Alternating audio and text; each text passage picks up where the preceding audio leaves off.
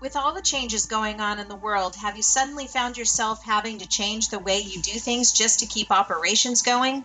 Today, Jace from Kaiser Blasting is here to discuss the ways disruptions like raw materials and payrolls are reshaping his day to day business decisions.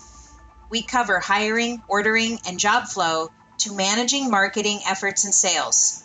Is it a mad, mad world out there, or simply a matter of changing the channel to a new station? Get ready to level up your powder coater game.